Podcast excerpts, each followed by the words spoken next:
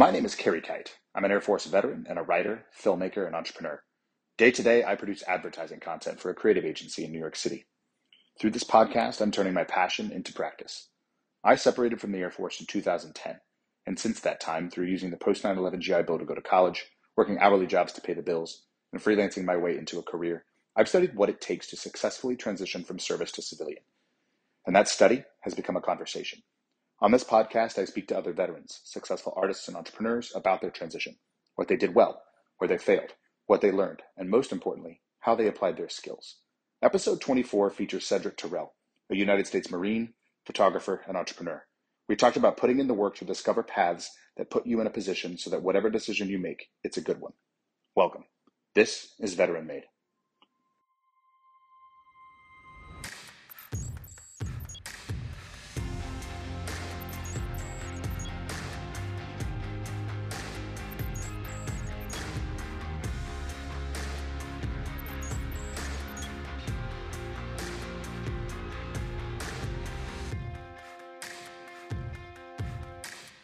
All right, Cedric, welcome.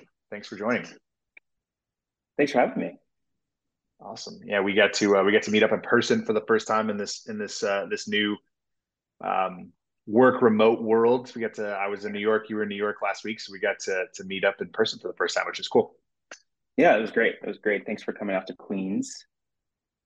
Absolutely. I should say just, I mean, this this episode we're oh, yeah. in January, so last week was um, the beginning of December for for those that. Uh, For those that, that are wondering, um, but um, but yeah, so I would love if we could just jump right in and chat a little bit about kind of who you are and what you're doing now, and then we'll we'll go back to the beginning of your service journey and go from there. Uh, yeah, so my name is Cedric Terrell. Uh, I am a photographer director uh, working in advertising, fashion, um, and lifestyle. That's awesome, and all over the world, right? New York, L A, Paris. Yes, yes, uh, a bit all over the world. Yeah. Uh, I've lived most recently in New York and then L A before that, and then D C before that. Um, but now spending most of my time between Paris and New York. Yeah, that's cool. I definitely want to, we'll chat a little bit more about that when, when we get there. Um, cause it's, it's, it's a cool process that you're going through to, um, to, um, to get, to get work in, in all places. Um, so what, what branch did you join? When did you join? And, and kind of what was your, what was your, your genesis of, for joining? Um, so I joined the Marine Corps in two thousand five. Um, uh, I graduated high school and was in boot camp like five days, seven days later. Um, and I did not realize or did not think that I would join the military until uh, midway through my junior year. Um, I was in J R O T C, but even then thought that I would do other things and that the military was like not even an option for me, that I was going to go to school, I was going to study music. Um, and eventually ended up deciding to join the Marines. I wanted to get out of Florida. Um, that was part of one of my big motivations. I wanted to see the world. Um, yeah. And so it was just like, okay, this is a good way out. So let's go. Yeah. What made you choose the Marine Corps? Um, I'm one of those cheesy people that say the uniform. Um, but you know, I, I, I definitely, um, looked at the Marines as, you know, sort of like, to me, the best, um, the hardest. The there was this, this strange camaraderie that I saw from like my R O T C instructor when he was around other Marines um, that I didn't see with other branches. And so it was like, I was intrigued by that sense of, you know, brotherhood, for lack of a better word, um, that, you know, really um, sort of that like initial motivation sort of sparked the idea of being part a part of that. Very cool. Um... And then did you did you join with like a set M O S in mind or a set job in mind? I know like in the Air Force, you can go in like, you know, open general or open medical or open whatever. Did you have kind of a track in mind, or did you just go in with kind of that open option? Yeah, I mean, I kind of went more, I knew it was going to be, be something more administrative. Um, I tried to do sort of the legal, you know, sort of like, I forget what they call, like legal clerks working with them, like the JAG officers. Um, and then there were some other sort of air, I ended up actually working in the air wing, but I wanted to do, be like a meteorologist, you know, those types of jobs that I thought were interesting. Um, but quickly was like, found out that that was going to be a no for me. Um, just my, you know, they were disqualified for some of those things due to like my color vision and all these things. I was like, okay, so, um, just ended up being admin, um, an administrator, personnel clerk. Yeah. Awesome. And where were you? Um, so where were you first stationed out of out of boot camp? Uh, so boot camp, then to North Carolina for training. Um, you know, continued training that Marine does in, in North Carolina, and then uh, my first duty station was Miramar in San Diego, California. Yeah, awesome. Far uh, other other coast, far cry from Florida. Yes, a far cry. I was like, get me as far away as you can. Um, yeah, and San Diego was like, I mean, I felt. I felt spoiled in a way. Um, it was a great first duty station compared to people I knew who were like still in North Carolina or went to other random places where there wasn't a lot to do when you weren't working.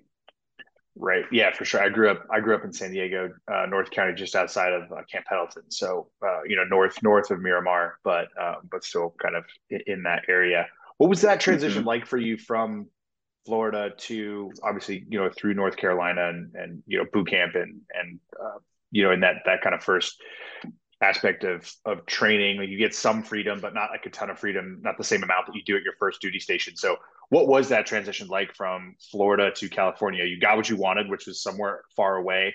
Um, right. And what was that transition like? Uh, it was interesting. I mean, I, I never left Florida and Georgia, you know, that's where my family's from. That's where I grew up. So this was like a big leap from that. Um, and it was luckily, you know, Um, my journey into like those early parts of the Marine Corps and boot camp and through training that I was, I started to develop, make some friends, and we all ended up in some of the same duty stations and we were near each other. So that helped sort of in that transition where I had people I could go out with and do stuff with. And I didn't feel like I was just on my own in some new place. Um, and luckily I had, you know, I was able to get my car sent out. So then I was able to like explore Southern California and go to the beach and go to the desert and um, go to L A on fun weekends. And so it was, it was really cool. But in, initially it was like, I felt like a small person in a really big world. Um, but slowly started to like find my footing and start to explore more and realize that I just liked exploring, um, new places. Yeah. Were you, I mean, because you felt small like that, were you nervous to explore, or did that kind of kickstart that desire to explore? Um, I think it really kickstarted. It kickstarted that desire. I mean, I was a curious kid. I was a creative kid growing up. That that's how I got into most in most amount of trouble for like wanting to get into stuff. Um, and so, yeah, I think that it. I was now in an environment that allowed me to sort of embrace the creativity. Um, even being in San Diego, you know, that was uh, it was it was interesting. It was different, um, and I sort of fully embraced it. Um, and it sort of also set the tone for my desire to do something outside of San Diego and to request new assignments and do things within the Marine Corps that would take me on um, to new things. Not that I felt like I had done everything there, but I wanted to do something else. For sure. Now, as you were exploring, like, did you have a camera in hand yet? Or is that something that you had discovered or brought with you? I had like a point and shoot that I think I bought right after boot camp, you know, some cheap photo, you know, camera just to like be able to like take whatever random photos with the Marines at the barracks and Marine Corps ball, and like nothing that was had composition, nothing that had any sort of elements of like photography. It was just like snapping photos. Um, it wasn't until uh, a l- little bit later that I started to encounter some photographers or or other Marines that had professional cameras that I realized that I wanted, you know, I want one of those, um, and I kind of want to explore what that looks like. What did um, your your kind of desire to explore things outside of San Diego, maybe other other uh, duty stations within the Marine Corps? How quickly did you get another assignment? How how long did you spend in at Miramar? So I was at Miramar for about a year and a half, two years total, somewhere in there, um, and I think about a year. Maybe like a year in, um, I was like ready for something else. I mean, I was doing, you know, admin work, sitting at a desk most of the time, and I wanted to um, get out and do something different. So I, there was a unit leaving on my base. I, re- I worked for the headquarters squadron, so we ran the entire base. So I um, we could not deploy. We were non-deployable. But there was a unit leaving. I asked if I could join that unit just for their deployment to go to Iraq, um, and got denied. Um, and then I made a couple other requests that were similar to that and continued to get, you know, denied. Um, but luckily I had a friend who was a um, career planner. He told me about an opportunity that if I applied for it, my command could not tell me no, um, which was guarding embassies as Marine security guard. So I applied for that at my year, I would say year and a half mark is when I applied for that, um, got accepted in that quickly, sort of, okay, I was like out of orders, you know, packing up, um, moving to Virginia for training um, before leaving the country after that.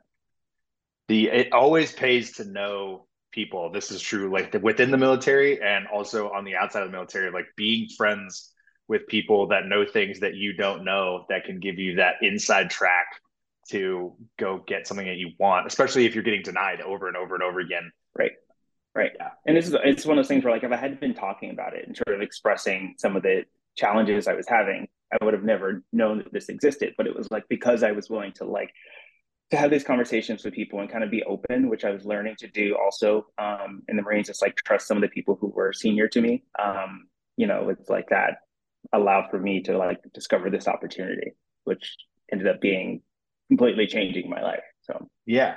Uh, okay. So training in Virginia, how long is the training for, for guarding the embassies?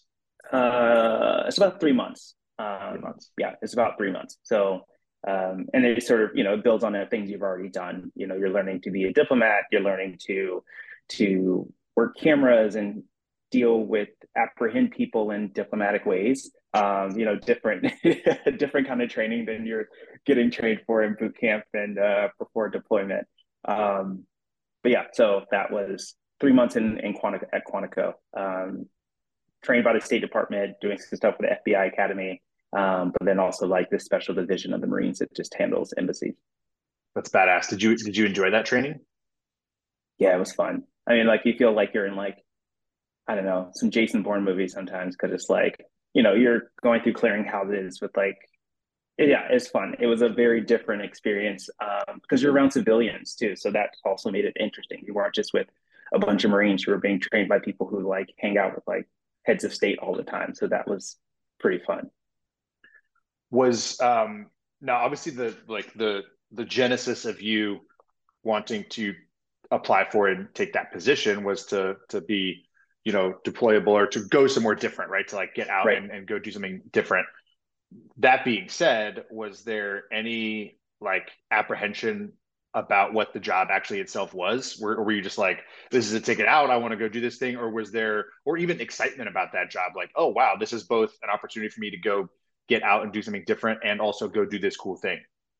Yeah. I mean, I was always, I'm always and always have been someone who's like willing to volunteer for something. Like put me in, coach, like whatever it is, I don't even need to know all of the information. I trust the system sometimes, you know, that I'm not going to put myself in a situation where like something neg- negative is going to happen to me. But if I feel like the people who are my leaders and are around me have my best interest at heart, it's like, okay, great. So yeah, put me in. Where are you, where, where are we going? What are we doing? Um, there was apprehension because I, there were a lot of unknowns in terms of where I was going. Like there, you know, there are Marines in every country, all over, well, not every country, but all over the world. And it was kind of like, I have no say so in where I end up. Um, so there was like a bit of apprehension in that because, you know, just didn't know what kind of freedom I was going to have, if I was going to have any at all. I knew Marines who were in certain embassies where they couldn't do anything. They couldn't drink in the country. They couldn't go out in the country. The country wasn't safe to be in, but they still had to be there. So it's kind of, you know, and that's for a year. Um, so it was kind of, you know, there was some, some uncertainty there for sure. Did, did you get to make a list of, of yeah. places based on uh, desire? Or is it literally filling a billet? No, not the first time. Um, yeah. Okay. You know, this first, the first round, your first assignment is just given to you based on your skills, based on your abilities, based on whatever needs someone feels like you, you, you checks in the box you have.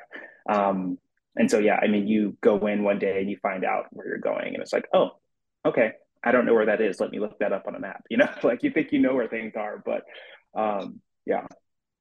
Where, um, Uh, so where did you get, where did you get, where'd you go? Beijing was my first assignment. Um, yeah, which was like, I wanted to go far away from home and that was as far as I could get, you know.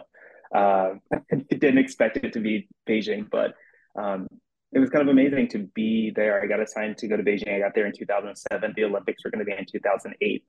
So it was like a unique time to see the city change. Um, and that was when I was like, okay, I need to buy a camera.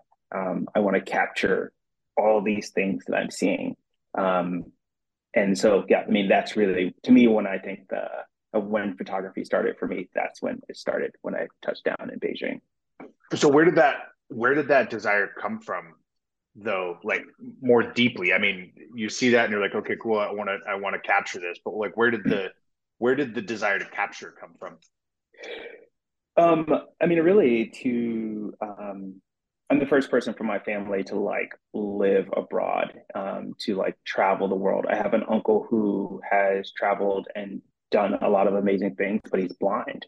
Um, and so he's done all these, I mean, he's my role model growing up and still is to this day, that he's gone out and done all these things but not have been able to see it, um, and not be able to like visually share that with the rest of the family. And so that felt like something I should do, um, to like capture what I was seeing in ways that at first weren't technical. They were just capturing, but then I started to kind of become obsessed with the camera and realize that like you can create beautiful images, you can create things that are, are pretty, and started, and that I, that's that's kind of what did it. Um, and my first camera wasn't like a very complex camera. It was just a professional camera, like the lowest grade professional camera. Um, but using that, I was able to learn and teach myself, um, to, you know, photography, which was, at that point was still just for me. It was for me and my family to share, and not for any sort of like public consumption. That's beautiful. Um, so it really started for you as something that was, um, like basic and fundamental, not basic in like the new parlance sense, but like, like very basic, very fundamental, very, um, like, uh, fundamentals driven in order to just provide a service to your family. And then was there an aspect of it for you that was like learning a new skill or learning a new trade, or was it strictly like, I'm just going to capture this stuff so that I can share it? Um, yeah, I mean, there's definitely something about learning. Um, you know, there, there, my time in, in Beijing wasn't restrictive, but I did have a bit of free time where I had to figure out how to entertain myself in ways that didn't, you know, that were, that worked with the rules of being in the country. Um, and so learning how to, you know, edit photos and put them on my computer and do those types of things did become something that intrigued me, and I wanted to learn more. Um, and of course, once you have a camera, then people start asking you to do more things with the camera. So all of a sudden I'm like the detachment photographer, and I'm like, well, I don't know how to take the headshots of all the Marines, but sure, I'll figure it out, you know? And so the Marine who was doing it before I arrived, it's like, yeah, so this is how we do it. This is how we edit it. This is how we print them. So now that person leaves, and now I'm the, I'm the detachment photographer, um, which was cool. 'Cause it's like, oh, this is actually like, now it's kind of a job. It's just this cool duty, this skill that I can like now give to everyone else, share with everyone else. Um, and then, you know, a, I think it was Jimmy Carter was coming to the embassy for a visit and wanted to take a photo with the Marines. And so I got to take photos of Jimmy Carter hanging out with the Marines. And I was like, holy shit, this is, this is cool. Okay. Like this is, this is, I don't know. It became something much more than I even imagined it could be, or knew that photography was. I didn't know what photography was. Um, I thought it was just taking, for me, again, just taking pictures. Um, but those opportunities kept happening because of the job that I had and the access that I had. Yeah, that's that's cool. Okay, so two two two questions, kind of two places I want to go here. So first, um, how quickly did, or uh, rather, was there any? So if this thing started as something you wanted to have for yourself and then share with your mm-hmm. family, right? Mm-hmm. Um, and then it pretty quickly, it sounds like, morphed into something more than that, not not just mm-hmm. that, right? You were still doing right. that.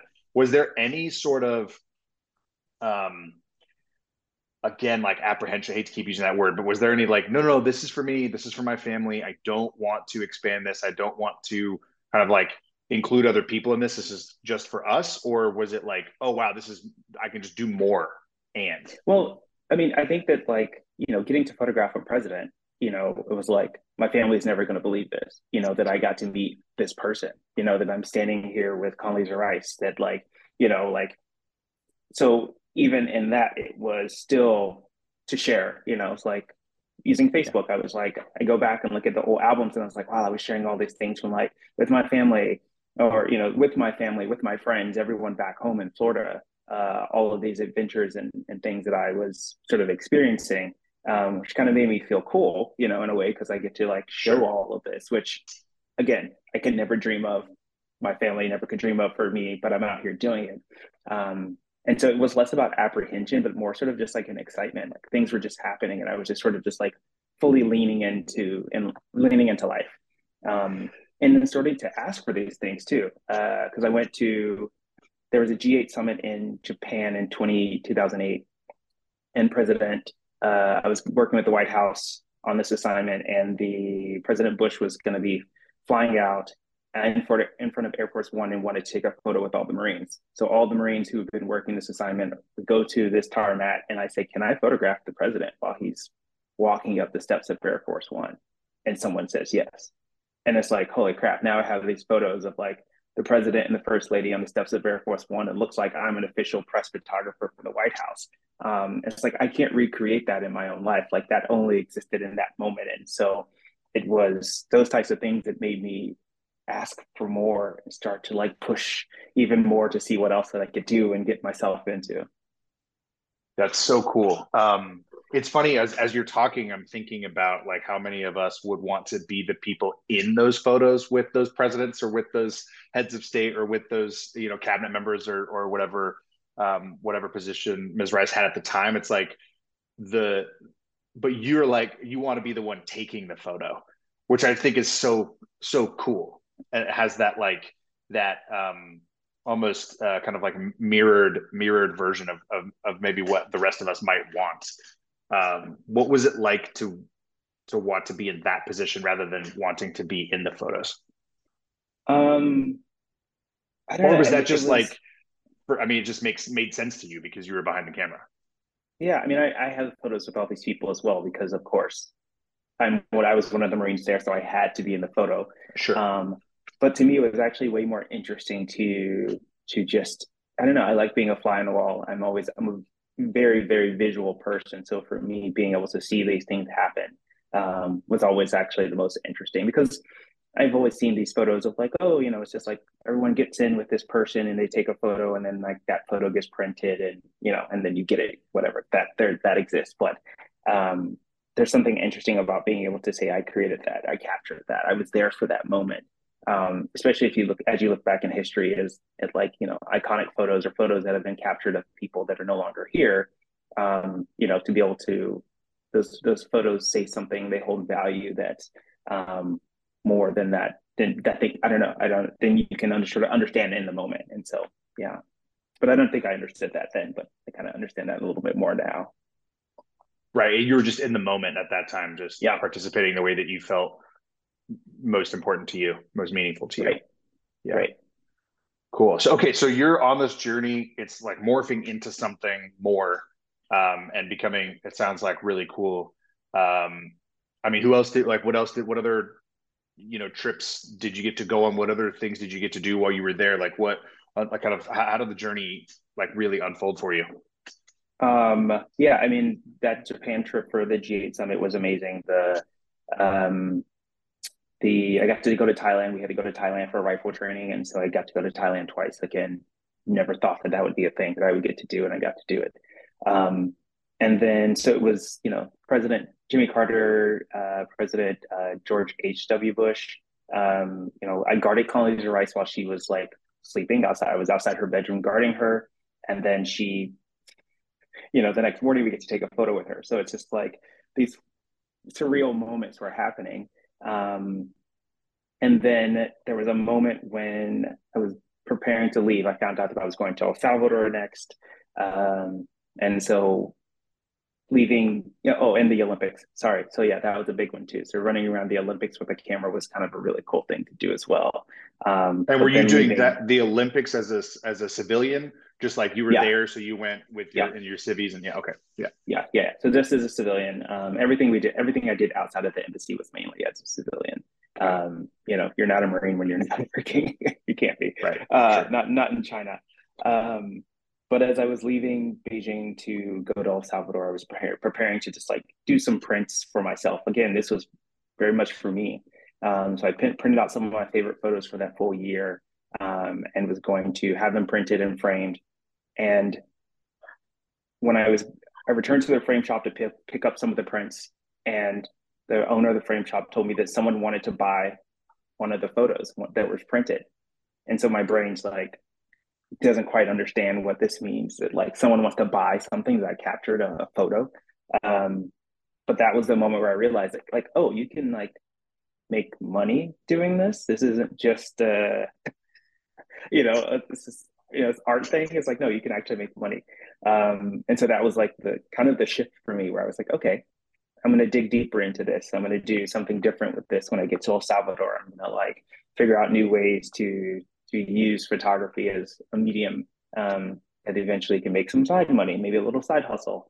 Um, yeah. And that, that snowballed out of control at that basically at that point. Yeah. Um, so how long were you in El Salvador, and how, how did that, that plan go? How did it unfold? El Salvador, I was there for uh, one year. So each each one of my posts was for a year. So I was in El Salvador for a year. Um, and while I was there, I started to photograph people, because up until this point, it was only like street scenes and sort of more like a photojournalistic documentary photography. Um, but now it's like, okay, I want to do portraits of people. So I started photographing all the Marines. If you were a Marine and you weren't working, you were my model for the day. You know, like yeah. my my boss's kids were, you know, like practicing photos on the kids. You know, like, you know, so if someone was getting married, you know, asking if they mind, you know, can I come to your wedding? You know, and like just try this thing from the background and not get in the way of the photographer. At this point, I was now starting to read photography blogs and realizing that, you know, showing up to a wedding with a camera is not a thing you do. Um, without permission from the like photographer who's actually shooting it. So, um, yeah, I sort of, this is again, one of those moments where they changed things. I went to a wedding, um, was hanging out, taking photos in the background. The photographer who was actually shooting the wedding came up to me um, and wanted to see some of the photos I shared. He liked what he saw, um, and he let me assist him and come out on events and weddings and and be like a second shooter. Um, eventually, eventually started paying me. And so then now I was actually like, it was all coming together that like, okay, this is a thing you do. This is how you make money doing this. These are the things I need to add to my portfolio in order to get the work that I want to be doing, or that I thought I wanted to do at that time, which was weddings. And it's definitely not uh, weddings anymore. Sure. Yeah. Yeah. So, okay. I want to press pause and, and double tap on a, on a few things there. So going into mm-hmm. the trip to El Salvador, you had started reading some blogs to get an idea of, so oh, sorry. So going into the trip to El Salvador, you discovered, oh, you can make money doing this. And and that could right. just be like a couple bucks here and there, right? Like, oh, your pictures right. are nice. Right. Yeah, yeah. But you took that a step further and thought to yourself, okay, I can make money doing this. Um, how can I make the most, I'm, I'm, I'm assuming you said, how can I make the most money that I can doing this? And so you started reading yeah. blogs and doing your own research to figure out how to actually do that, instead of just continuing to let it unfold that way. Like, you took the initiative to figure out right. what's the best way for me to approach this.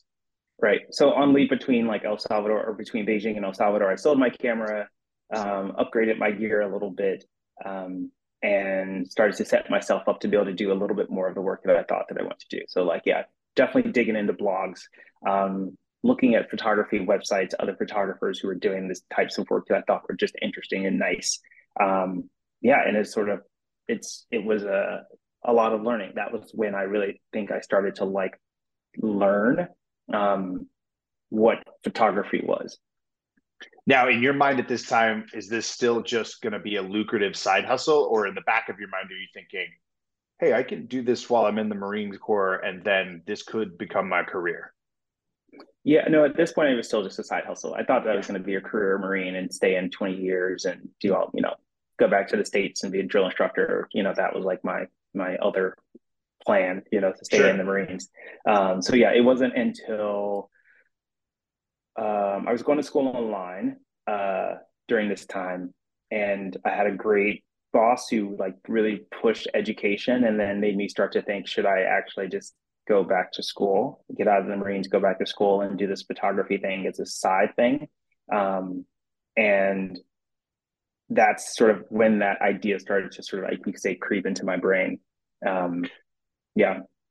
But even then, I mean, just like, it is, I think, important for people to realize, like, you were still putting work into what you thought was just a side, just a side hustle, right? Like, yeah, you know, it's, it's not, it doesn't, it's, it obviously eventually ended up turning into a, a full-time career for you, but it doesn't have to be that binary. Like, we can still put effort into these side hustles, and we can put effort in to learning these new skills that can, you know, generate some revenue for us, even if it's not, you know, our full, our full-time gig. Oh yeah. I mean, and I think that there's, there's such a benefit to it, not that it was a safety blanket, but it was like I had like the the Marine Corps was almost like gave me the freedom financially to be able to explore and make mistakes and try things um, and realize what worked and what didn't work. Um, and I think that I'm most valuable for that time where I had a full-time job to start to explore this world. So then when I took that step out of that, um, I felt so much more confident in my ability to like, okay, I'm going to be successful in this because I've been putting in the work up until this point.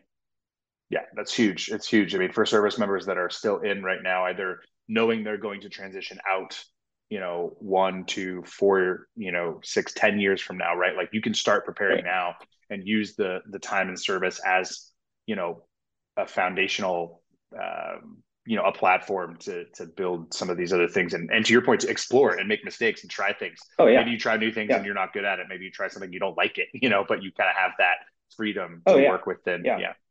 Yeah. yeah, I mean, I think the education element of that was like the thing that I wish I had done actually earlier was like start school, start school earlier while I was on active duty. So I didn't realize that like, one, that I could be using, you know, active duty money to like, or whatever, uh, tuition assistance to pay for my degree and then still have my full G I Bill after. Like yeah. someone should have told me that like in the beginning, yeah. you know, um, yeah. because that would have been just sort of such a benefit that if I had understood that or known that. Oh. Um, Yeah, a hundred percent. I mean, I made, I made, I, I did. Part of why I host this podcast is because I'm like talking to myself from fifteen, twenty years ago. You know, it's like, I didn't take advantage of any of these things. Literally, the only thing I took advantage of was the G I Bill when I got out.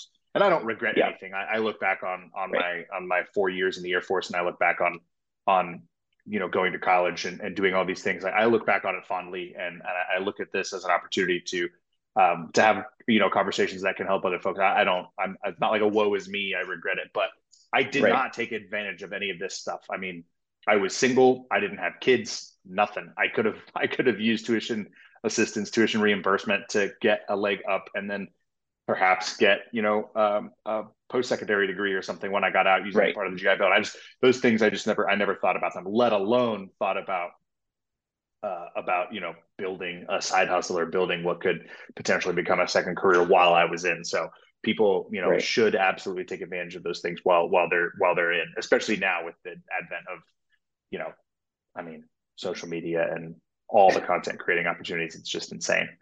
Um, right. Okay, cool. So when did it start to, you said it creeped into your, the back of your brain while you were going to school, like, hey, maybe this could be a career. Maybe I don't want to be a career Marine. Um, A, how did that unfold for you? B, was there any, you know, again, like, did, were you just excited? Like, okay, cool. I don't want to be a, a career Marine. I want to go do this. Was there, did you have to let go of that at all? What was it? What was it like? Yeah. I mean, I definitely had to let go of that. And I think that was actually became where it became the biggest challenge, because also now I'm telling people that like, hey, I'm thinking about getting on getting off active duty and going back to school and doing this photography thing. And everyone, everyone was like, well, most of my family is like, why? Like, why, why give up the stability? Why you have healthcare, you have this, you have that. Why do, why give up all of that to do, to do photography, which of course, at that point, I wasn't making enough money to be like, oh, I, cause I can, can fully support myself. Right. Um, but then I had some really good, um, you know, good leaders around me in, in, in El Salvador that had, they all had degrees and they had done, you know, they had done more than just, um, you know, work every day. And they were like investing in themselves and investing in their potential futures when they were going to leave the Marines, and sort of giving me a lot of ideas of what I could do, um, that I could go to school, do G I Bill, get a part-time job if I really wanted to, but also that I could do photography, and showing me examples of like, you know, pushing me to like find more examples and showing me examples of photographers that were making money. Um, or creatives that were making money, and all the, the other avenues that I could take if I wanted to. So, um, yeah, but that was like probably the biggest challenge, because I was giving up a dream um, of, you know, making it to a certain rank, having these certain jobs in the Marines and doing these certain, you know, deployments and all these different things that I thought I really wanted to do, um, to then give all that up. Yeah, that was tough. That was, that was a, That was a that was the biggest crossroads, and I'm a person who loves to take a leap of faith, but that was like the biggest um, challenge throughout this process. Yeah. How long How long did it take you to to come to terms with that? Well, I realized that I could at least apply to schools. Um, and if I got in, I got in, but that didn't mean I had to go. Um, because I still had some time while in El Salvador to figure out before I needed to give notice to the Marine Corps if I was staying in or not. Um, so I started to do both. I started to continue to, of course, do what I wanted to do in the Marines. It was still like the same Marine working just as hard for the next promotion, to doing all those things in case I was going to stay. But then at the same time, building a website and starting to market myself, and, you know, and starting to like understand with like, okay, these are the places I'm applying to school. Let's look at what photography is like in those cities. Um, and sort of, yeah, it was like I was doing two things all at the same time to sort of, again, ensure that no matter what decision I made, it was a good decision. Smart. Were you looking at schools to study fine art, to study photography, or were you looking to study a broader degree and, and also do photography on the side?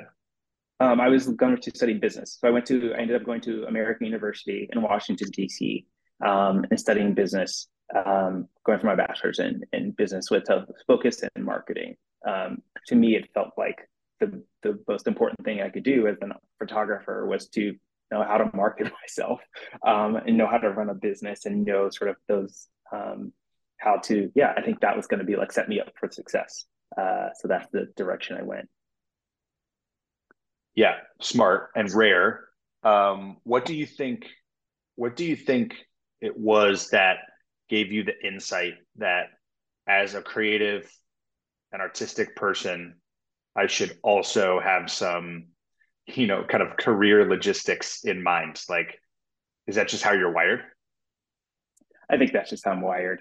Um, you know, I was looking for things that were compatible together, you know, looking for, um, also things I was going to be good at. You know, I felt like I was an entrepreneur. When I was in high school, I wasn't great at math. I wasn't great at, you know, science, but I was good at sort of understanding, you know, what sometimes seems like common sense, which is like business, you know, and how sure. people function and what people desires, um, and how to, you know, sell people, sell, sell things to people.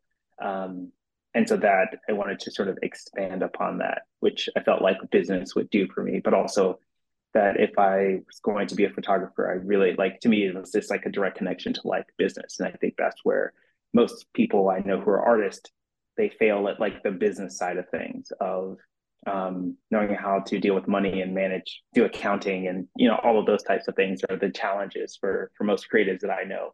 Um, you know, I know that now, but even then I felt like I knew that those were the skills I needed. Yeah. I mean, it's, it's twofold, right? You have to know how to run your own business. You have to know how to do those things for yourself, right? Because you're going to be compensated for the, for the art, for the work that you're performing. But if you're going to be doing client work, working, whether it's through an agency or direct to client, you should understand how their business operates, or at least have an idea of how business operates so that you can have those conversations oh, yeah. with them. So you're meeting them where they're at instead of just being like, well, no, I just take pretty pictures for you.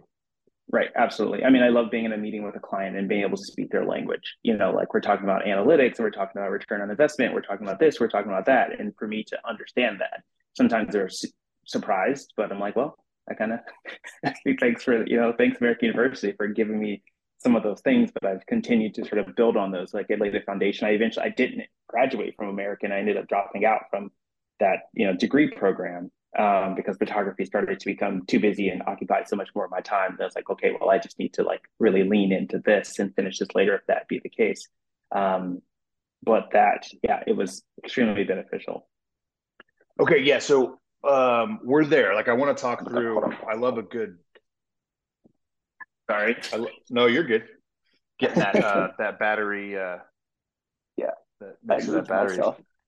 No no you're good um I love a good I love a good college dropout story.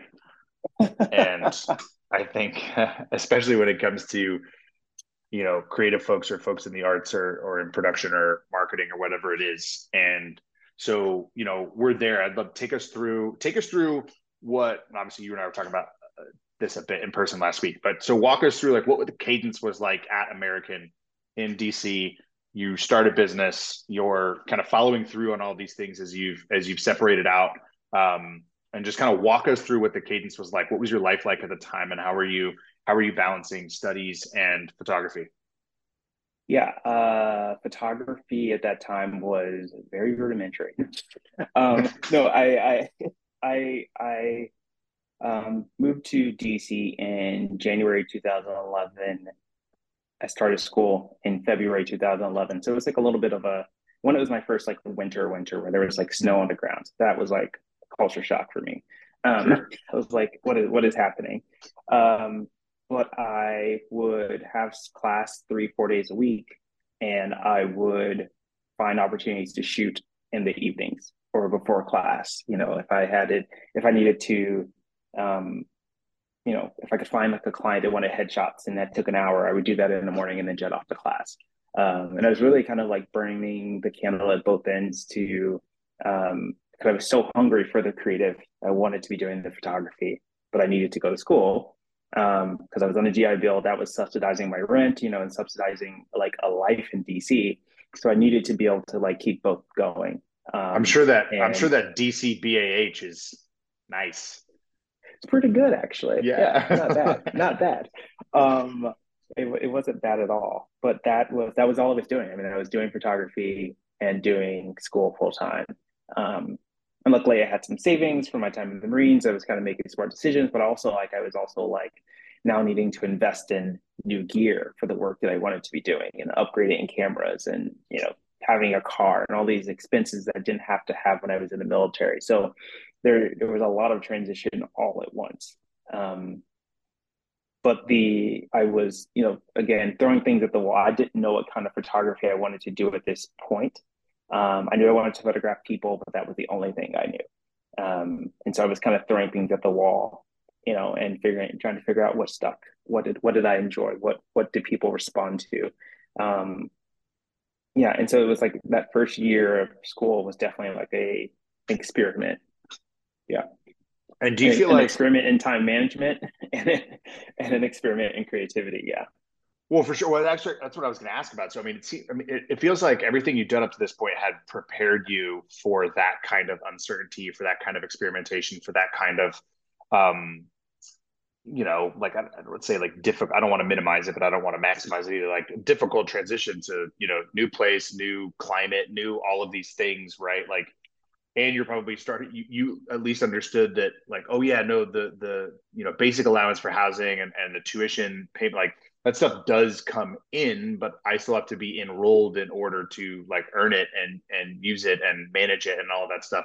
Um, so you you, but it seems like traveling around the world, working a job, having a side hustle, and also you know being that person for for each of your units and and and kind of doing all that stuff on the side prepared you for this kind of lifestyle. So how uncomfortable was it, and how much of it was like, hey, this is an experiment, but it's kind of fun? The it was a bit uncomfortable. The thing that was uncomfortable is I was now alone, um, and I realized that I had so much community and support when I was in the Marines to do these things. Um, you know, so even you know doing photography, you know, I in in El Salvador, you know, the Marines were like, "Oh, Cedric's going off to do photography." And they kind of knew, you know, like someone knew where I was, you know, uh, and that felt made me feel connected. I moved to D C with like. Knowing very few people, some people from the State Department, but like very few people, not really having any friends, um, to meeting people in school and starting to and trying to build a career. So it was that was the challenge for me. Um, the time management part was honestly fine. Um, I was prepared for that. I was prepared for like being tired of still kind of getting through things and doing all that, all of that. You know, that like the Marine Corps prepared me for the stress of it. Um, I think the biggest challenge and my challenge in school, getting out of the military, was that new culture. Um, of kind of doing things on your own without as much support as you may be used to. Yeah, that loneliness, man, is such an important thing that just we don't talk about it a lot. I mean, when I when I first when I left the Air Force after four years, I went back to Columbus, Ohio, and I went to you know Ohio State, where I you know my whole family went to college, and I'm a fan of the football team, and I you know wanted to be there, and I lived with my brother, and my parents lived down the road, and I had friends from high school, and Um, actually had some friends that were still enrolled at Ohio State at the time. So like I had, I had friends and family and people. And then when I made the decision to transfer to Full Sail down in Orlando, which I, I made that decision for academic and professional reasons, you know, like Ohio State was not providing the education and the training that I needed for what I wanted to go do. So I made the decision strictly through the lens of how do I go, where do I go to put myself in the best, you know, academic and professional position that I can? I did not even mm-hmm. think about the loneliness of moving to a new city or a new state. And in fact, I thought that that would be fun because I had done it in the military. You know, I'm yeah. like, oh, I'm good. I can move to new places. I can do new things. And I'll never forget, I worked at, I worked at P F Chang's um, in Columbus when I was at Ohio State, as well as another bar. And I basically transferred from that P F Chang's to a P F Chang's down in Orlando where I was going to be going to school. And I'll never forget like that first, one of those first shifts, somebody who's now one of my best friends in the entire world um, came up and he was like, oh, hey, you just moved here. He's like, do you need friends? And I said, holy shit, I do. Yes. He's like, cool. A bunch of us are going out, like, blah, blah, blah. And I, I went, and then literally from that moment, like, those are my people. And I'm so thankful that he did that at that time, because I... I don't know how long it would have taken me to like try to get to know people uh, because it's not something yeah. I ever had to like really try to do. And I think that's something yeah. that we don't talk about a lot as a part of our transition out of the military. No, I mean, and also like you're transitioning out of the military. You're now a person who has, is older. You've had a career, you've traveled the world, you've done a lot of different things that some of your, you know, traditional, you know, college students would have experienced up at the, up until this point. And so to me, that was also the thing. I felt so disconnected from the people around me because I was twenty, uh, almost thirty, basically at that time. You know, a lot of the kids were like eighteen, nineteen. Um, and so then they're going out to like parties on the weekend, and I'm like, uh, no, I need to go make money. I have bills. I'm trying to build a career, you know? Um, and so that was actually like, that really, I was like, oh yeah, we're in very different places. Um, yeah. So making friends was challenging because of that, at least yeah. to live within like the college community. Yeah. Yeah, no, absolutely. Um, okay. So, all right. So you're, you're, they're partying on the weekends and you're off Uh, freelancing on the weekends and, and building a business. What was what what what was that? Uh, so you you I think you said you leased you leased the studio in D C, right? And started started taking headshots and started taking photos for some clients locally. Yeah. So I well th- this is like even before that. I um I was shooting. You know, I lived in a house with three or four other people. We had a basement. I was shooting headshots in the basement. You know, and then eventually I started renting a studio that was really small um, by the hour, from time to time to use it. But then I realized this is, I think, the a, a testament to like the Marine in me seeing and seeing a problem and finding a solution. But the studio that I was using, one, I was spending money on it, but I would show up and it would be dirty. Um, and so I reached out to the studio manager. I was like, hey, do you need someone to like come into the studio once a week and clean up, and you just pay me a studio time? And so then I started to get free time out of the studio that then I could like now maximize a little bit more of my profits. Um, and then I kind of, you know, it was like those were the kind of things that I, creative ways I was trying to find to make a little bit more money um, and make my life easier in this transition. And so it's great because now I built this great relationship with the studio that like I had a key, I could go there when I needed to. Like I could like, you know, if anything was an error and an issue going on, they would call me, but then also at the same time, I wasn't paying for any of the studio time I was using. Gosh, that's yeah. so smart. So smart. Yeah. Um, And so it was like, you know, and I just realized that like, okay, I need to leapfrog off everything. Like if I do this one thing, I need to like be able to like use that for this. If I get this, I need to use this for this. And it was like, that was like, I mean, up until this point, it's still the same thing. Every time I do something, I try to use that to get the next thing. Um, and that was like using that studio to then do shoots that were like, well, maybe I don't need to use this for a client because they're going to pay me. I need to use this for something that I need for my portfolio that maybe a client's not going to pay me for yet. And so those are the kind of decisions that I had to start to make um, to sort of maximize that that opportunity. Um, yeah, and then, you know, I was trying to do, again, at this point still, you know, I realized, again, people, but I was doing headshots, I was doing portraits, I was doing things for models, but I was also like, okay, what else is there? You know, do I want to do real estate? Do I want to do this? All these ways of making money, because at that point, that was the main goal, was like making money and trying out different ways, different forms of photography. So I was doing a lot, um, but saying yes to a lot of things at that time led me to some of the biggest clients that I have had today and, you know, still have, because I was saying yes to a lot of different types of photography back then. Yes, I want I want to get there, but but rewinding for just one second. So mm-hmm. um, you were talking about something I think is really important, which is that there are there are multiple ways to be compensated. And in in especially in the field that we're in, whether it's photography or cinematography or videography or um, you know, marketing or whatever it is, and and especially within the veteran community, you know, the it's it's it's a tough subject to discuss, right? Because sometimes people say like, oh, well, come shoot this for me and you'll get ex- I'll pay you an exposure. You know what I mean? I always make right. the joke where it's like, um, you know, when I was tending bar and waiting tables, I'm like, I don't I don't need you to be nice to me. I just need you to tip me. Like, don't tip me with your right. kindness, you know, tip me with right. your cash. Like, that's what I'm out here. Right. That's what I'm doing this for. Um, and that being said, there is a fine line. There are other ways to be compensated, especially if you're the one that is um, controlling that. And if you're the one who's doing those things intentionally. So can you talk a little bit about how you made those decisions and then maybe how you make them now? Where where you make the decision to to be compensated in studio time, or to then use that studio time for, you know, a certain kind of client, or or or you know, maybe asking a friend um, to do a favor to come be a model so that you can take something for your portfolio. Like, can you unpack your approach, what it was then and what it is now? Yeah, I mean, it's it hasn't changed much because I quickly quickly realized that like there are things that I don't need. Like, you can pay me in, if you're trying to pay me in something that I wouldn't buy with my own money, then I don't want it. You know, like, I don't need a new, another t-shirt. I don't need, you know, a, a free pair of jeans. I don't, that doesn't do anything for me. Um, but like my two best clients or two, the two things I've been paid for that were like the most beneficial to me in like in my entire career that I took in exchange for money were studio time and travel. So I networked back in the day and ended up meeting some people who ran a travel agency. They needed headshots for their travel agency and offered to pay me in travel. And so basically they offered me a certain number of trips and, and I could use them whenever I wanted. And I was just like, oh, wait, this could be like, I need a trip in two weeks and it's three hundred bucks, bucks, and either way it's covered. And I was like, that's, I wish I could do that. I wish I could have like ten more of those because I, I would take that today. Um, yeah. But, you know, it was like, okay, yeah, that that's that benefits me.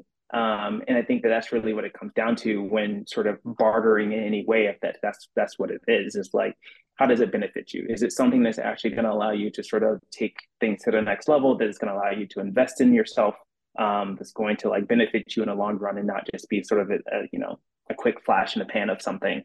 Um, and that's how I sort of tried to navigate those things. And I have, you know, of course, turned down lots of opportunities that didn't fit that. Um, but I've said yes to a lot of things that did, um, just because they, you know, or and sometimes there's been a combination of things. It's like, oh, we can't afford everything, you know, afford your full rate, but we can pay you this and also give you this. And it's like, okay, you know, sometimes you have to make those decisions if it works, if it fits. So, you know. Yeah, that, that makes sense. I think as long as you're, as long as it's intentional, as long as you're the one who is, is you know, doing things on purpose and, and getting right. things that you feel like you need that benefit you as a person or as a professional. Um, I think I think that makes that makes total sense. Um, yeah, there has to be intention. I like you said. I like that you said intentional. Like that, I think is like the most important thing. That like it has to be something that that is connected to your goals. Um, you know, that's it's intentional. It gets you where you where you want to be. Um, yeah, and not just you know. Again, something that's of no value in the end. Yeah, absolutely. Um, okay, so you said so you were what what, cli- what kind of clients were you working? Were you starting to work with then and there, and and and who were you shooting for, and where were you shooting, and what what what was um what was that like? I was shooting anyone and everyone. Um, no, I mean, but I started to take out ads on Google back when like there was like a benefit to doing. Well, back then like Google Ads actually kind of worked with you or like a small business in an area. Um, so I was, you know, putting out ads for like people who needed headshots or portraits. And so I started to attract law firms and, you know, individual people and authors in like the D C area. Um, and of course, then I was out networking and making friends. And so then those friends would start to refer people to me, and I would photograph drag queens, and I would photograph for the nightclubs, and I would do like promo stuff for literally everyone. Um, you know, like if they had money, then I would take it and I would do it. And because I just looked at everything at that point as a way to build my portfolio. Um, and the more connections I made, the more work that would come. And that's, that was, that was happening. I was seeing it happen. Um, and again, I was saying yes to lots of things, you know, um, you know, I, I fully believe in like the idea of saying yes, unless it's something that's like, no, this is negative. This is not a good, healthy environment, but like, no, there's work, there's pay. It could build my portfolio. maybe slightly less than I would normally ask for, but guess what? I'm going to learn something and I'm going to get something out of it. Bam, let's do it. So I would do a lot of that. Um, and that led me to, again, biggest clients that I've ever had. I ended up with a, I said yes to photograph a drag queen for a nightclub for a promo shoot. Someone who was at that shoot worked for the Washington Redskins, reached out to me like a month later and asked if I would do, if I'd be interested in shooting the entire stadium, all the suites in, in FedEx Field. And I was like, I've never done that, but yes, you know, and it was like, I'll do it, you know? And then, so like, that was my first big client, you know, and contract was shooting this cool project for them, um, you know, that lasted multiple seasons. And so then I, you know, like, again, use that, use my, you know, I'm there working, let me get photos, let me get behind the scenes, let me post this on Instagram so that people see this. And then that led to the next thing where someone else is like, oh, we saw you were doing da, da, da, da, da. You know, we like to talk to you about this. Um, and that soon after that is when I opened my studio in D C. So it's like all of these big things. And I tried to take them as like, oh, this is a sign that this is happening. I should maybe up my game and take myself a little bit more serious and be more and more professional, um, and open a studio. And then that way I can kind of work out of that and have, you know, this like landing pad where I can take meetings and I can create my own professional environment. Um, yeah. Yeah. I mean, it's like, say yes, do the work, make incremental progress, and then, and then see what else opens from there. Right.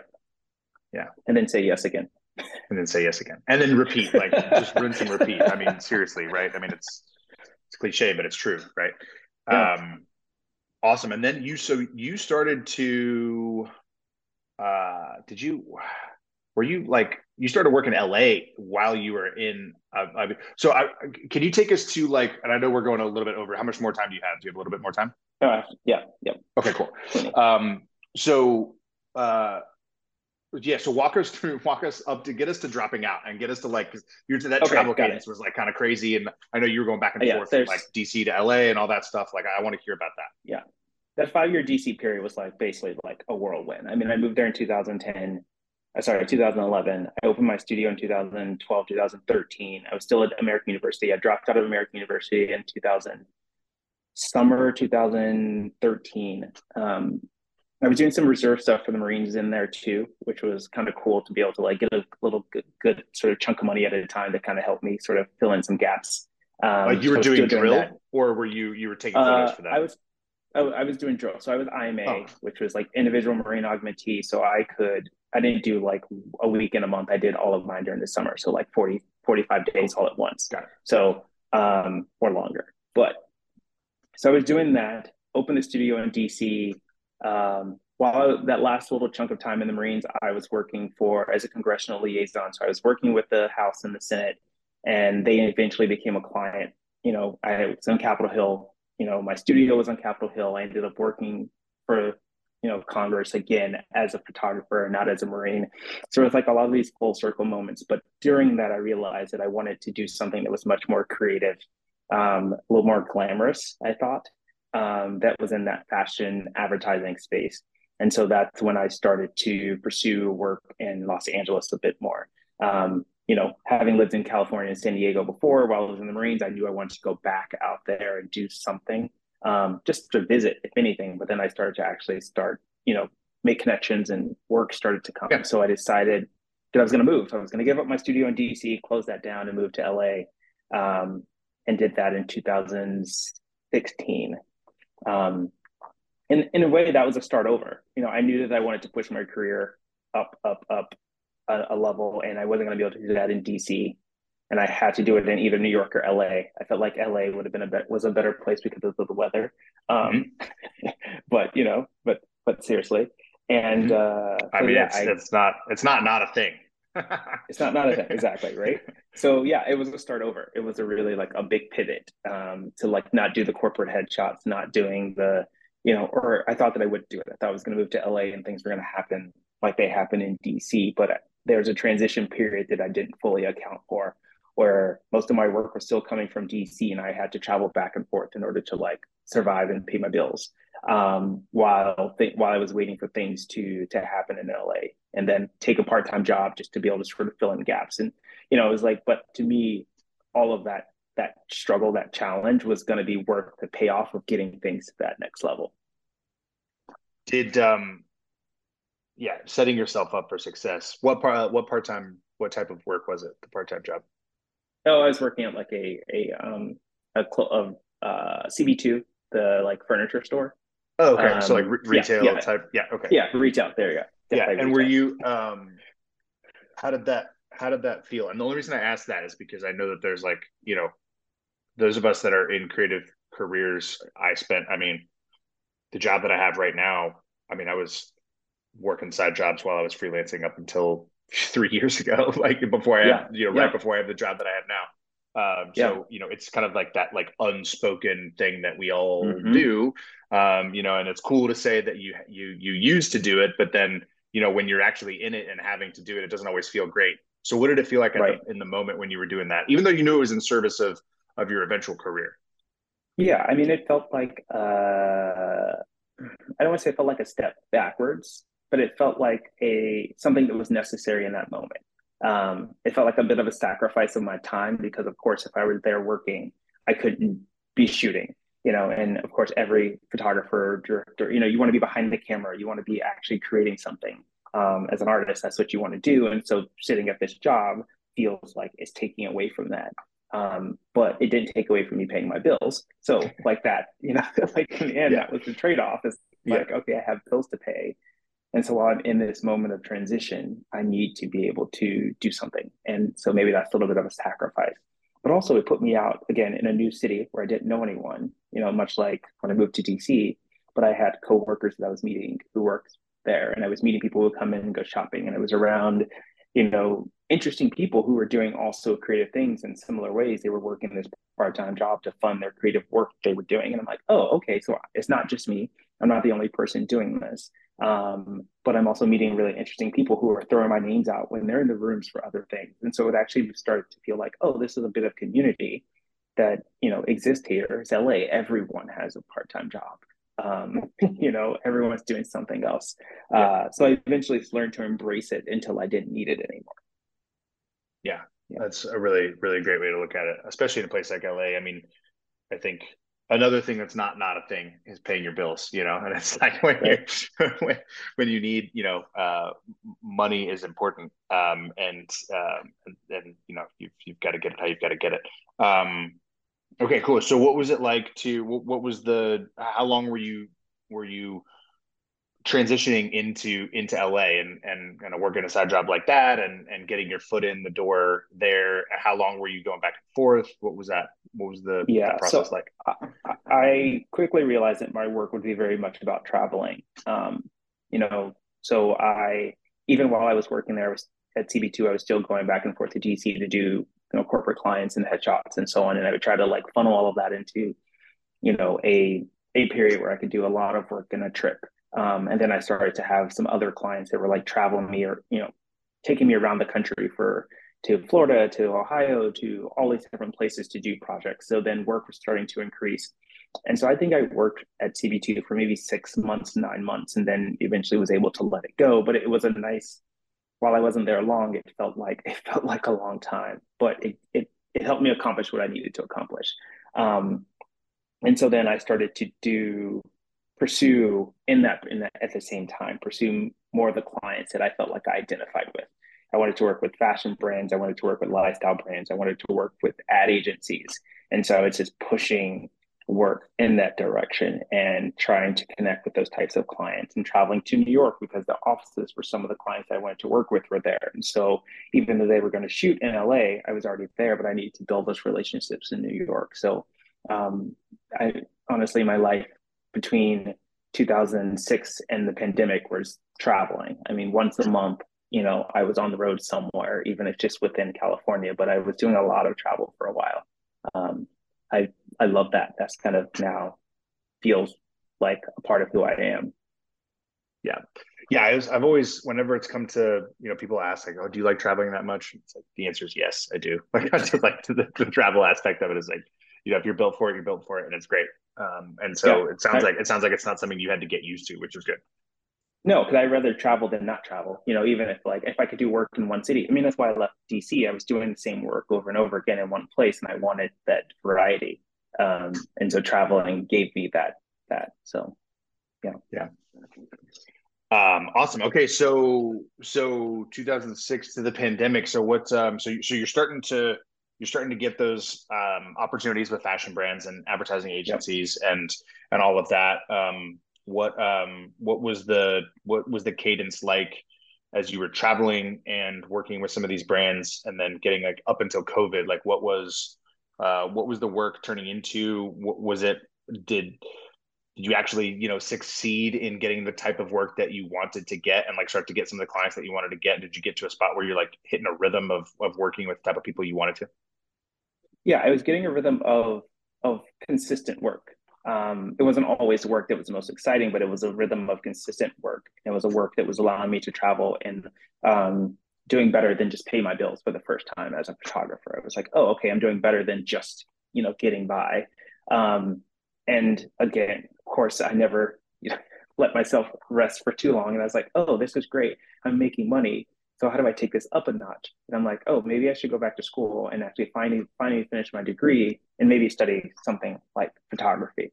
Um, so in two thousand eighteen, I applied for um, three college, three photography programs because I wanted to finish my degree. I felt like that was going to be the thing that like, would have, I was self-taught up until this point. Um, and so I wanted a little bit of formal training to sort of, I think, you know, sort of, again, push me up a little bit. So I decided to go back to school, um, and was trying to decide between San Francisco and L A. Um, and I picked L A because I had already put so much time and energy into investing in a client base and networking. And so I wanted to stay close to that. So while I was in school, I could still be working. Um, so I went back to school. Uh, luckily, I got my associate's degree when I was on active duty, so I only had to do two years of of school uh, to finish. And so I went to Art Center um, in uh, Pasadena, California, which is like a very intense program, um, like a really intense program, and that was warranted. It was very intense, but I, I kind of didn't fully believe it. Um, so back to that, like time management sort of challenges of like, how do I work for like big clients, don't tell them I'm a student, and then also go to school at the same time without missing assignments and so on. Um, so that became my new twenty eighteen to twenty twenty. That was my life, was sort of now balancing those two things. What was the mindset like for you? So you, I mean, you're operating at a high level, you're making money, you're making more than just a living, um, but you wanted to learn more and know more about the craft, and you wanted to kind of go back and do it academically. What was the mindset for you to to to do that? Yeah, I mean, part of it was, you know, with any school like Art Center um, or S F A I, where is where I also you know applied. Um, you know, you have this huge network of alumni that you're also tapping into. There's a lot of people who've come before you, and so that was also a part of the. You know, when I started to research and look at schools, I wanted to see what photographers had come out of these schools and what they were doing now, um, and I saw so many photographers that were doing what I wanted to be doing. You know, I was operating at the level that worked for me, but I felt like there was much more out there. And I, as I started to dig and research, I was like, oh, there's even much more than I thought out there. Um, and so that was the like, okay, let's see what I can learn. Let's see what I can take away from this, see who I can connect with. Um, and I think this is going to be like that next step to sort of taking things up a notch. Yeah, it's so smart. I mean, that's just like one of the things, especially now, you know, you hear people say like, you know, college is dumb, college is stupid. Like we don't need it anymore. Like, you know, there's, there's nothing you can't learn in the real world uh, on, you know, YouTube University or whatever it is. And to a certain extent, that's true, right? Like maybe like yep. eighty percent of it's true.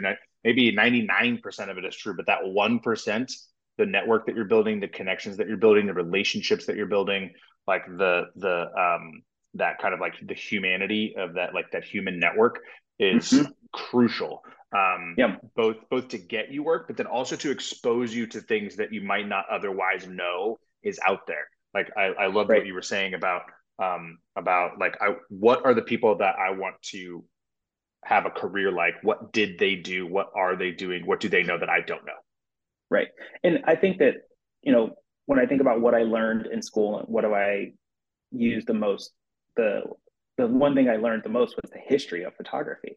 So I was mm. self-taught before, you know, I was doing this, I was creating these great images. People, you know, clients were like, we love this, we like this, but I didn't understand the history of photography. So to go to a school where like Ansel Adams went, who's like developed a system that is used throughout photography. And now I understand that system of how to capture images, whether it's an analog or whether it's in digital, that are going to be sort of, you know, more accurate for the client or for myself or whatever it is that I'm cap, you know, that was like, oh, this is, this is cool. Like I'm learning art, I'm learning how paintings and photography work together, you know, and how like these, all these transitions of timeline throughout history of art. And I'm like, that gives me the ability to like be more articulate when I walk into a room and a client is mentions a reference, that I know that reference and I can sort of, you know, talk about how my work relates to that and how I can benefit them because I understand the references they're using. Like that was like, I didn't realize that that was what I was going to walk away with, but that's like the biggest sort of asset that I have from my time in, in, in school.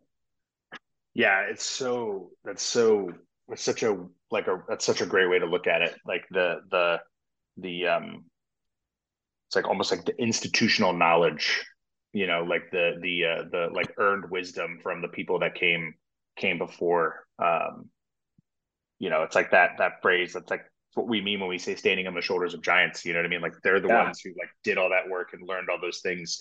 They didn't just learn it and do it so that it can be put onto YouTube so that somebody could, um, you know, just do a passable job right. at it. Right. Right. Yeah. Yeah. It's clutch. Um, okay, cool. All right, so all right, so uh, to, to to wrap this up, like, what are the what was the take us to to where you're at now? Um, and so so you, you completed that program. Uh, you know, you successfully kept it from your clients that you were also a student at the time, which is silly. Like looking back on it now, especially in light of this conversation, it's just like so silly that that would even be. I'm not judging you. I'm just saying, like in general, it's silly to think that yeah. people wouldn't appreciate it. You know what I mean? But I mean, people are people. Yeah. Yeah. I mean, that, that, that was, I just, you know, didn't want to be undervalued because I was continuing education, which is something that happens in our society. And so that it's was bizarre. That sort That's of, what I'm saying. Yeah. yeah it's, just... it's extremely bizarre. Um, but I graduated, graduated during the pandemic in like, what, August twenty twenty, um, and moved to New York in October twenty twenty. Um, and nothing changed. I mean, like during the pandemic, I sort of pivoted in a way where we were doing things remote. I was offering new things to clients so that they could still get their productions done, that like, you know, using Zoom as a way to like, let the client be a part of the project that I'm producing for them in L A and they're in New York, you know, doing all these things.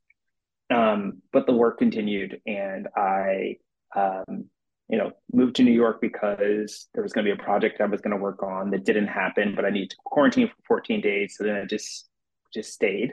Um, and um, yeah, I mean, for me, I've been like my, at the end of every year, I start to think about, okay, what do I want to do next year? You know, so now we're the end of, you know, twenty twenty-two, and I'm thinking about what I want to do in twenty twenty-three. And the end of twenty twenty, I was like, okay, what do I want to do in twenty twenty-one? And so I knew that um, I wanted to travel more. I wanted to be doing work that was international and not just in the U S. Um, and I wanted to continue to maintain many of the clients I have right now and expand upon those and to and bring in new work. Um, and so, you know, it's been uh, a journey to sort of maintain all of those things at once, you know, which takes, you know, a bit of organization, but also takes in like bringing in people for support. So I've brought in work with photography consultants to help me sort of understand my blind spots. Like, you know, the work for me is always personal. So like I bring someone else in who can help me see what I'm missing, you know, see who doesn't have that emotional connection to my work. Um, and that's been beneficial to me. Um, and now working with, you know, uh, I have an agent who is, you know, someone that I can like bounce ideas off of and talk about my goals and, and things I want to accomplish, um, which is helping me get to the point where I'm now going to be, you know, doing more work in Europe, more work in France, more work in the U K, um, and sort of maintaining my same level of work uh, in New York and Los Angeles. That's Kate Ryan, right? Yes, that's Kate Ryan. Yeah, shout out, yeah. shout out to Kate Ryan. Uh, she's great. I've worked with a couple of her photographers, not just you.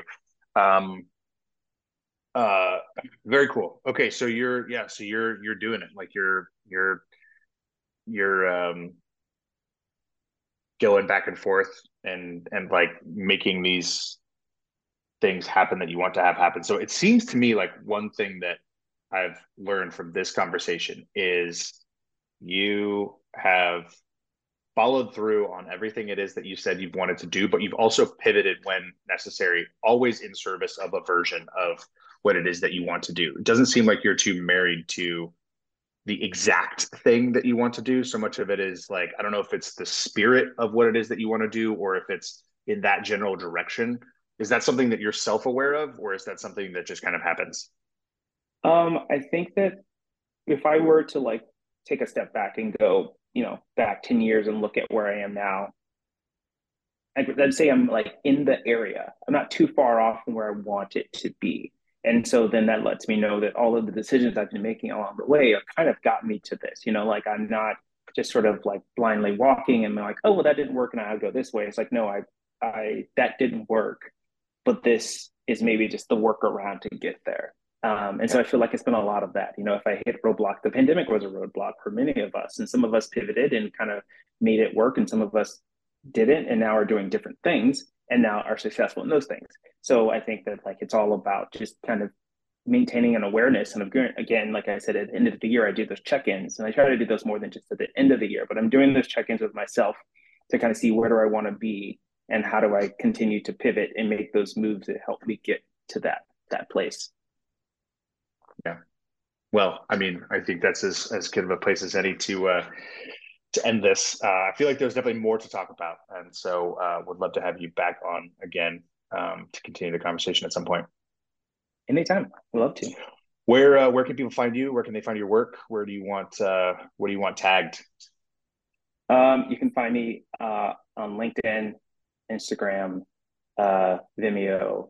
Uh, yeah. And on my website. So it's Cedric Terrell dot com, Cedric Terrell on everything. Um, easy to find. Awesome. We will make sure that we uh, that we tag all of those.